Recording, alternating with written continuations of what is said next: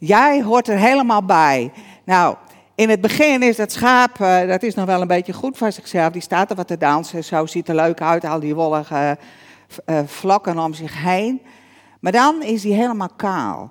En eigenlijk is dat ook, wij kunnen ons zo uh, uh, voelen van, nou ik maak indruk hoe ik eruit zie, uh, wat ik allemaal kan en wie ik, hey, wat ik allemaal doe. Ik maak indruk, ja dan hoor ik er wel bij. Maar wat is je als jij in je naakte eigen velletje staat, voor elkaar, on, onbeschermd, onbedekt, kwetsbaar, ook dan hoor je erbij. En dat is ook echt wat God vanmorgen zeggen wil.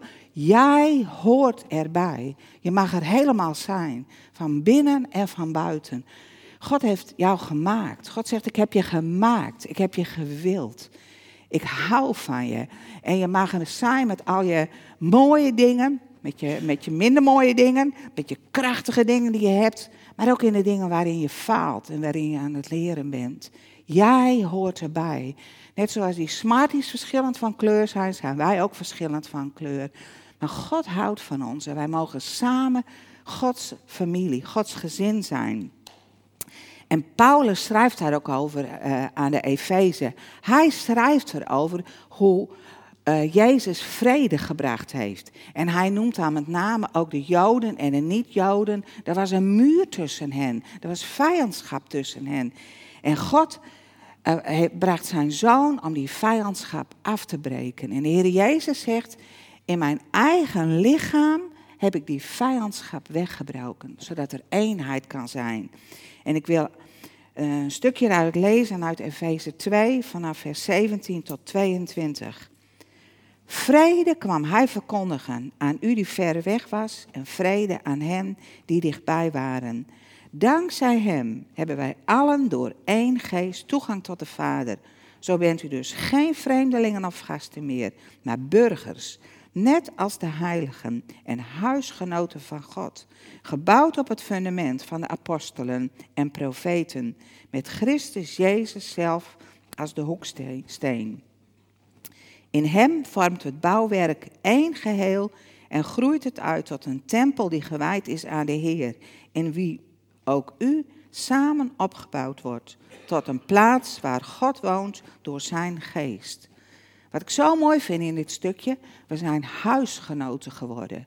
We, zijn, we horen bij het huisgezin van God. En wij willen uh, als open thuis graag een, een thuis van genade zijn. Een veilige plaats waar je welkom bent, waar je geaccepteerd wordt. Nou, dat is zo het hart van God.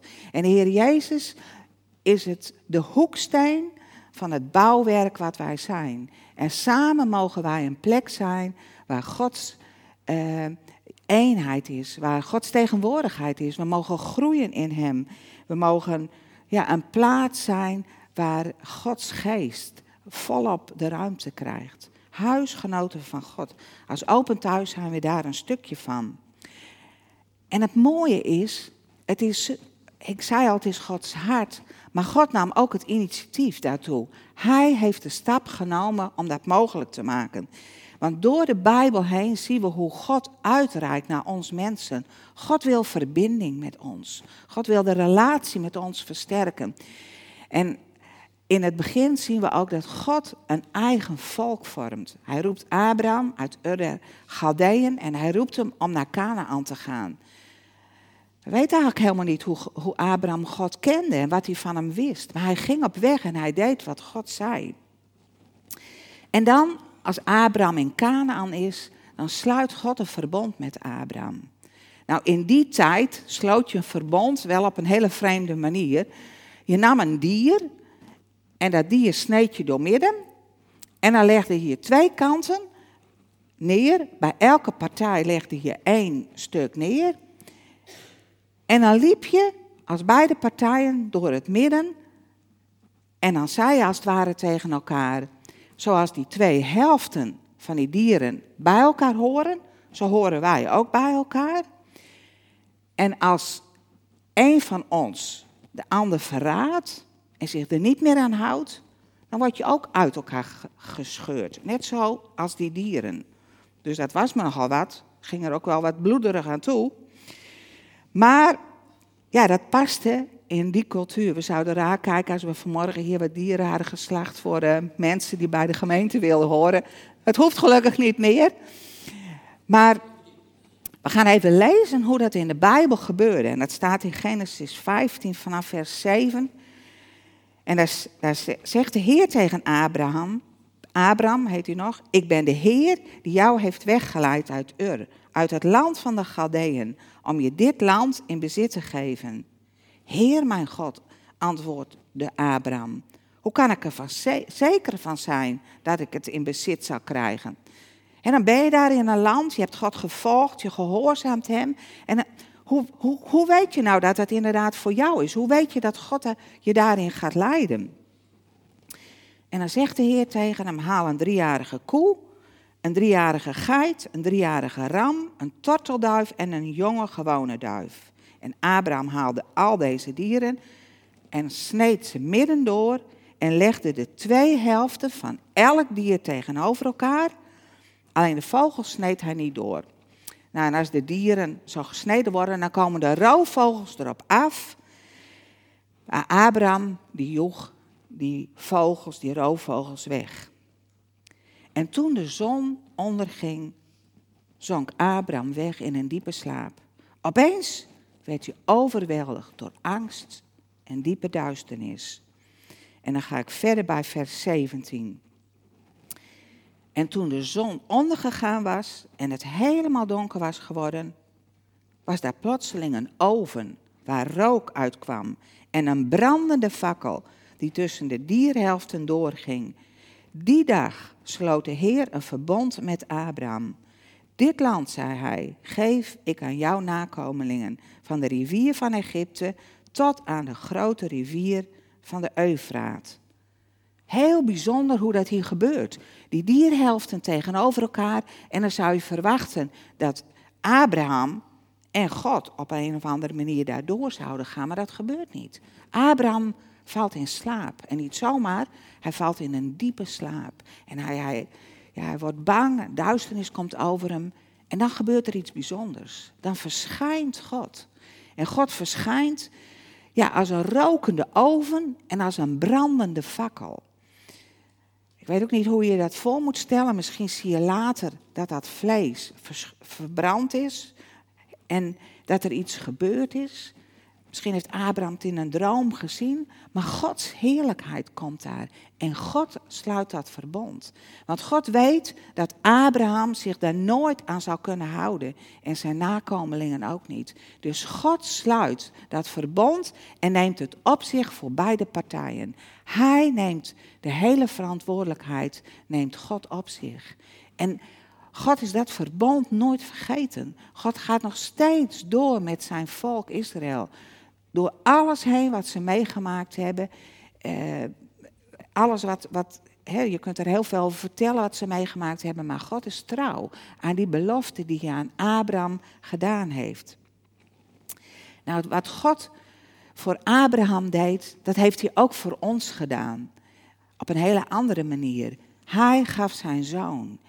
En op het moment dat jij je leven aan God geeft en zegt: Heer, ik wil me aan u geven, ik wil verder met u. En je zou je, daarbij je hand uitsteken, dan ben, niet, dan ben jij niet degene die dat verbond met God sluit. Maar dan komt de Heer Jezus eraan. En dan zegt de Heer Jezus, ik sluit dat verbond voor jou. Jij kunt je er niet aan houden. Jij hoeft het niet. De Heer Jezus zegt, ik heb alles op mij genomen. Alle schuld, alle schaamte, alles wat je hebt meegemaakt. Ik neem het op mij en ik sluit dat verbond met de Vader. En jij mag in mij zijn. Is dat niet bijzonder? Wij kunnen die verantwoordelijkheid ook niet dragen, maar de Heer Jezus wel. En in 2 Korinthe 5, vers 21 staat: God heeft hem die de zonde niet kende, voor ons één gemaakt met de zonde, zodat wij door hem rechtvaardig voor God konden worden. Niet rechtvaardig vanuit onszelf, omdat wij het zo goed doen. Maar rechtvaardig omdat de Heer Jezus het voor ons gedragen heeft. Bij Abraham staat dat hij als rechtvaardig werd gezien omdat hij God vertrouwde. En wij worden rechtvaardig als rechtvaardig, als goed gezien. Geen, ja, als het ware schoon zijn wij, zuiver. Om wat de Heer Jezus voor ons gedaan heeft. Zo oneindig groot is die liefde van God. Die uitreikt naar ons. Omdat hij wil dat we bij hem zijn en bij hem blijven. En dat brengt een verandering. Als je dat ontdekt in je leven, brengt dat een verandering in gang. Je hebt een nieuwe identiteit. Je bent een kind van God geworden. De Heer Jezus is ja, bij jou en zijn geest woont in je. En je bent als het ware een hemelburger. Niet een hamburger, maar een hemelburger hier op aarde. En in Colossensen 3, vers, vanaf vers 1 staat: Als u nu met Christus tot leven bent gewekt, streef dan naar wat boven is. Waar Christus zit aan de rechterhand van God. Richt u op wat boven is, niet op wat op aarde is. U bent immers gestorven en uw leven ligt met Christus verborgen in God. Zo mooi. God geeft ons nu al een plek bij Hem. En God wil ons een nieuw perspectief geven. Dat je gaat kijken van boven. Nou, ik weet niet of je wel eens in een vliegtuig hebt gezeten. Of misschien op een hele hoge toren hebt gestaan. Als je daar naar beneden kijkt, dan ziet alles er zo anders uit. Die, die, die mensen die zijn zo klein. En, en die huizen en die, die autootjes. En dat wat zo indrukwekkend kan lijken voor je, verandert als jij een hele andere kijk op krijgt. En dat is wat God aan je geven wil. Dat je gaat kijken zoals Hij kijkt. Zoals, ja, wat, wat bij Hem hoort. En, en in ons leven nemen we, hebben we zoveel dingen ook ontvangen die helemaal niet passen bij, bij Gods koninkrijk.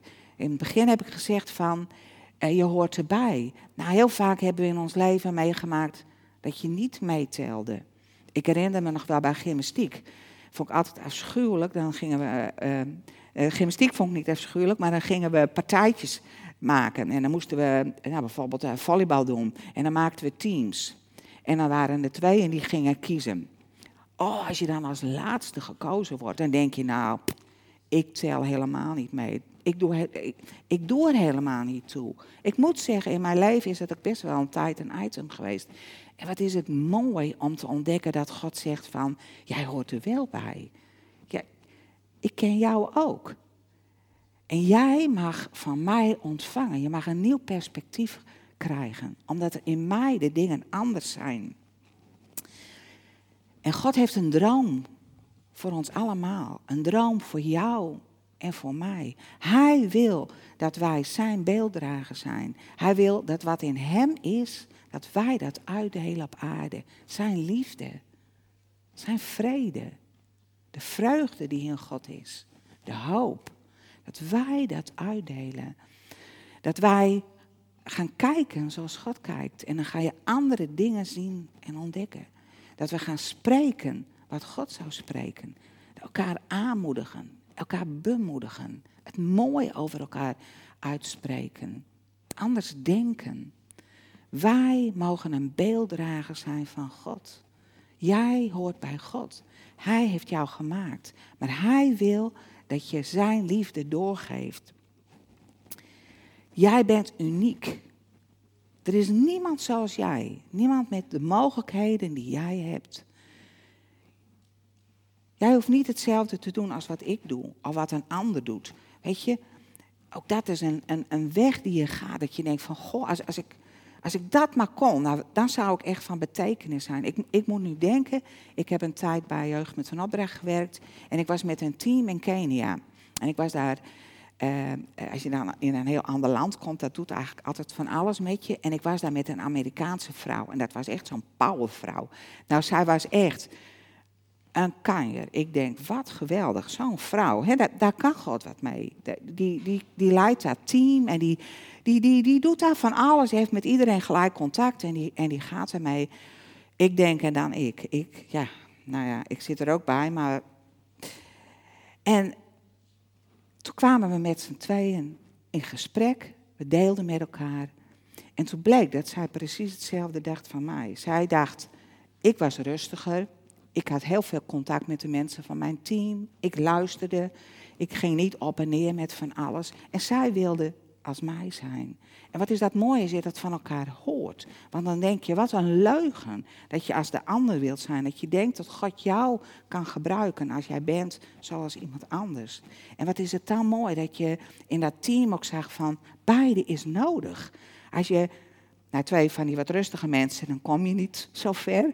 Maar als je twee van die powervrouwen daar hebt, nou dan... Uh, uh, kan je over iedereen heen walsen. Dus beide was goed. En dat is ook met jullie zo. God heeft jou dingen gegeven, een plek gegeven in het leven waarin jij een beelddrager van God kunt zijn. Je kunt mensen bereiken die niemand anders kan bereiken. Je kan voor mensen bidden waar misschien nog nooit voor gebeden is.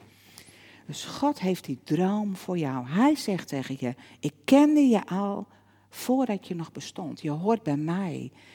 Ik heb mijn hand op je gelegd.